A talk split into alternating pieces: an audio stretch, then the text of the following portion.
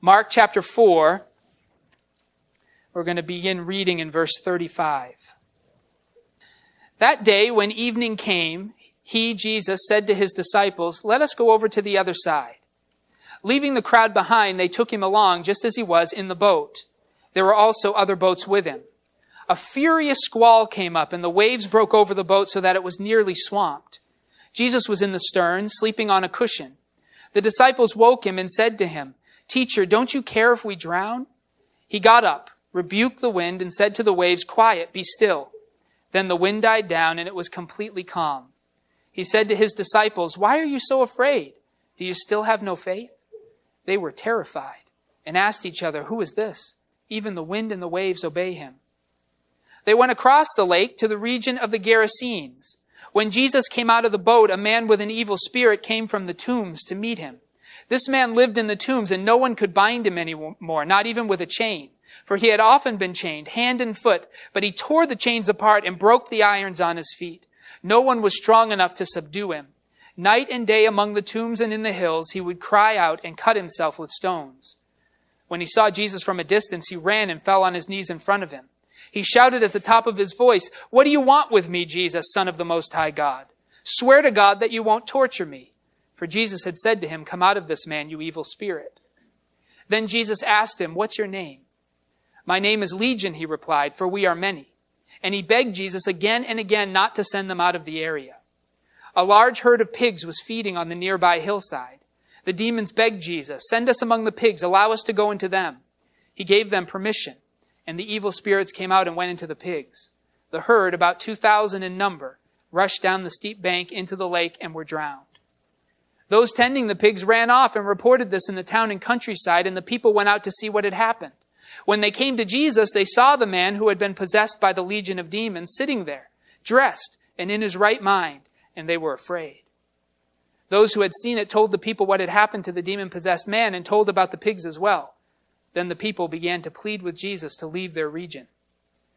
As Jesus was getting into the boat, the man who had been demon possessed begged to go with him. Jesus did not let him, but said, Go home to your family and tell them how much the Lord has done for you and how he has had mercy on you. So the man went away and began to tell in the Decapolis how much Jesus had done for him. And all the people were amazed. So even in Israel, Jesus is facing his objectors. He's facing resistance. But he's still been in Israel. In this story, he leaves Israel. This is the first story in the Gospel of Mark where Jesus goes to the other side, where he goes to the other side of the Sea of Galilee. Now, there are Jewish people who live on that other side, as there are Jewish people who live all throughout the Roman Empire. They've been scattered everywhere. But he's going into Gentile territory.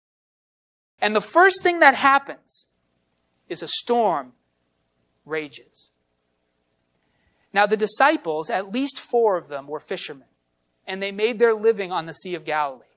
So they're not going to be strangers to storms. Even today, the Sea of Galilee, because of the topography of the region, it's a very shallow lake in a very deep and strange geographical location. And so storms are common on the Sea of Galilee, even today, furious storms, and it can happen in a moment. So these, at least four of the disciples, Peter and Andrew, James and John, were fishermen, and they would have been familiar with life on the Sea of Galilee. So if they thought they were going to die, this is quite a storm. And this storm is so furious that they believe the ships are going to be swamped and destroyed. And through this whole thing, Jesus is simply sleeping. And so they wake him up and say, Don't you care? And this is where the storm gets interesting. When Jesus gets up and wakes up, he rebukes, the text tells us, the wind. And he said to the waves, Quiet, be still. We've heard that language before in the Gospel of Mark if you've been with us through this series.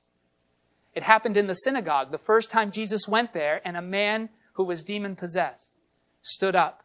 And Jesus rebuked him, the text says, and said, Be quiet. Matter of fact, that's the formula every time Jesus casts out a demon. He rebukes it, and then he says, Be quiet.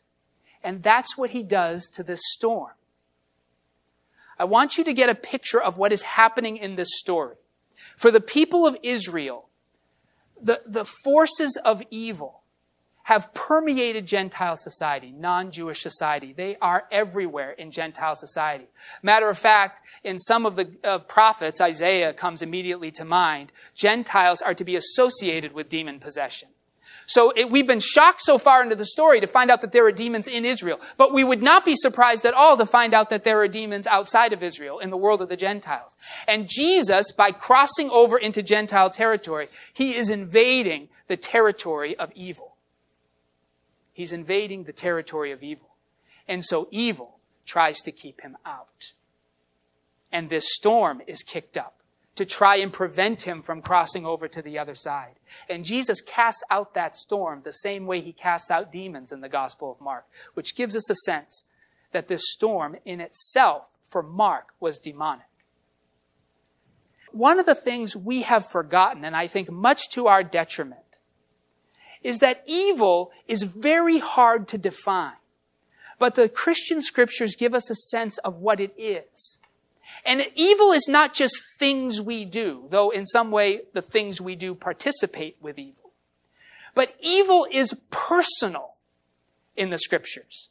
It's a personal force. Paul will say in Ephesians that our battle is not against flesh and blood, but against rulers and powers and principalities, spiritual forces of evil in the heavenly realms. Evil is personal. Now, they describe that in terms of demons and, and demon possession. And that is legitimate language because how else do you describe the personal aspect of evil? That people can be so touched by it, so participate with it, that they lose their will to it. We struggle with this still. Evil is more than a person, you or me. It's a force the assumption of Israel is that the demons hold much more sway outside of Israel than they do within it. And so as Jesus leaves, the storm throws up. And that's just the first line of defense. The second line is a legion of demons waiting on the shore to stop him from coming in. That's military language. A legion could be 6,000 soldiers. They are cast out into 2,000 pigs, but let's just say a lot of demons do not want Jesus leaving Israel. A lot of demons do not want Jesus leaving Israel. So Jesus invades the territory of evil. And then he invades a stronghold of evil, this man. And we talk about what is sin? We've talked about this, right? What is evil? We've been throwing it around. What is it? What is sin? And you can talk about that esoterically, right? We can bring definitions. I've tried to argue with you that sin is biblically self-centeredness. It's the self turned in on itself. It's self-obsession. That's a long tradition in the church to define sin that way. It goes back at least to 400 AD.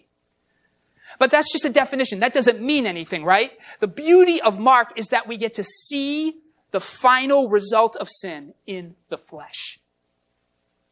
In this demoniac. This man is about as riddled with evil as a human being could be riddled. And in his character, we see what evil is, what it wants to do. You see, in Israel, evil is sort of mitigated. Like you have Pharisees who clearly are participating with evil insofar as they're attacking Jesus. But they're not thoroughgoing in their commitment to evil. They're not thoroughly possessed by the persona of evil. And so they, they sort of are dilly-dallying with evil, and that looks pretty safe in that kind of a situation, it's very hard to tell what evil's agenda is. But when you see evil in its full power and force, you see what its intentions are. See, what evil looks like at first is it looks like freedom. And we see that in this man. No one can chain him. That's the same story Satan told us in the Garden of Eden when he said that if you disobey, you will be like God and you will be free. And for this man, it really did look like freedom. Nobody could chain him. But it's a different kind of freedom, isn't it? Than the freedom we hunger for. And so as Jesus comes to this man, we find out something about evil. First, evil looks like freedom. But evil has an intent. Remember that definition I gave you that sin is self obsession? Look at how that plays out in the life of this man. Sin begins by looking like freedom. But even in this guy, do you notice the focus on himself? All of us have to be somewhat introspective. We have to evaluate ourselves, ask ourselves, why did I do that? What made me do that? How am I going to avoid doing that again in the future? Do I like myself? Do I not? Those are normal questions. But sin begins to make those questions the core of who we are and we become overly fixated with our own inner workings. That's what we call today psychosis. The scriptures call it sin. And you begin to consume yourself. You begin to eat yourself alive. Sin. And this man is a picture of where that road goes. He has become so self-obsessed that his self-love has turned to self-hate. Do you see? He's cutting himself. He's injuring himself. He's harming himself. So the self-love now has become so fixated on itself that it becomes self-hate and then he becomes self-destructive. And he begins to be such a pain to his entire world that they put him out. And the black hole that he is consumes every inch of his humanity and he becomes nothing more than a beast, than an animal living among the dead. This is what sin wants to do to you. You might think you can tame it, but the scriptures consistently insist that that leads to one road and you will not tame this lion. It will have you.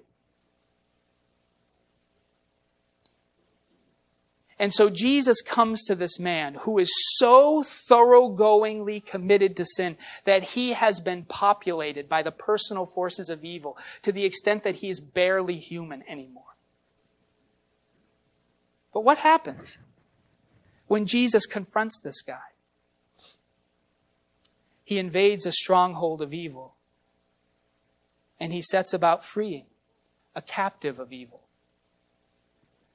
The first thing Jesus does is he requires the evil to name itself. What is your name? And he said, I am legion, for there are many. This guy isn't just one force of evil. This guy is thousands of forces of evil. And you'd think that that might make Jesus back down. But he doesn't. It's Legion who begs that Jesus not torment him. And he tries to control Jesus. Swear to me in the name of your God that you will not torture me. Right? He tries to control him. But there is no way. This is verse 10. And he begged Jesus again and again not to send them out of the area. A large herd of pigs was feeding on the nearby hillside. The demons begged Jesus, Send us among the pigs, allow us to go into them. And he gave them permission. And the evil spirits went out and went into the pigs. First thing Jesus does with this man is he, he names the evil. He forces the evil to name itself. And then Jesus personalizes the evil. He talks with it. He has a conversation with the evil. And the evil says, don't destroy me. Can I, can I at least have a little control of where I go? And you think Jesus would say, what? You don't get to negotiate with me. Be gone. But he doesn't. He negotiates with it.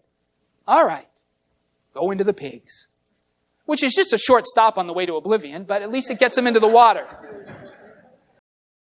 And then they went out into the pigs and they were drowned. And this man sits at the feet of Jesus in his right mind and sane, which is another way to say unpolluted. The evil has been driven out. And the people from his town, when they come and see that, I love these guys because they are thoroughly in control of the powers of evil. They're not, they're not sitting there going, wow, this guy was possessed. He was, this guy was destructive. Look at him. He's healed. They don't think, praise God, like the Jewish people did. They think, what happened to our pigs? Leave. This man's healing was not complete at that point. He's still selfish. The same root that caused that possession to begin with still exists. He wants to follow Jesus. He wants to leave his home and follow Jesus. Of course he does. Jesus healed him. And Jesus seems to understand something about this man. He will never be free until he stops thinking about himself. Until he is given a task and a mission that's about somebody else. If sin is self-obsession, and St. Augustine was right about that, he's reading stories like this, very intuitive. Jesus recognizes that the self has to be turned off itself. Even salvation, even freedom can become an avenue through which sin finds its way back in. Jesus says to him, you get these verses here at the end. The man who had been demon possessed begged to go with him, but Jesus did not let him. He said, Go home to your family and tell them how much the Lord has done for you and how he's had mercy on you. We hope that Jesus will be the fulfillment of our dreams. That's the problem in Israel. And this man that the demons are cast out of has the same desire to follow Jesus for the miracles. But Jesus sends him out. And this man does it he goes away and he begins to preach. Decapolis is just a summary statement for the 10 major cities of that region. Decapolis just means 10 cities. He goes to all 10 cities and tells them what Jesus has done for him. Now he's free. He's free because his self-centeredness has been named. He found the root of his evil, legion. His evil was discussed and fleshed out with Jesus, and Jesus decided how best to deal with it. And then his self-centeredness was turned outward and he was sent to work for Jesus on behalf of others, rather than focusing the world on himself. The gravity of self was broken and he's free. And interestingly enough, he becomes the first missionary that Jesus sends out in the Gospels. Paul's not the first apostle to the, to the Gentiles. Legion is. We don't even know his name. But he's sent out, and he paves the way for the gospel to come into Gentile territory. This demoniac transformed. Jesus will set us free. It sometimes doesn't happen overnight. Evil has to be named. And I think psychology has demonstrated this over the last hundred years, that it is so helpful to freedom to know why you are how you are. Evil has to be negotiated with. We have to face it head on and have a conversation with it. But then in the end, only God can take that last step that goes from the good necessary foundation to freedom. And it is that miraculous step of the Holy Spirit to take the eye turned in on itself and make it look outward and care about others the way it cares about itself. That step is freedom. And so freedom looks like for this passage.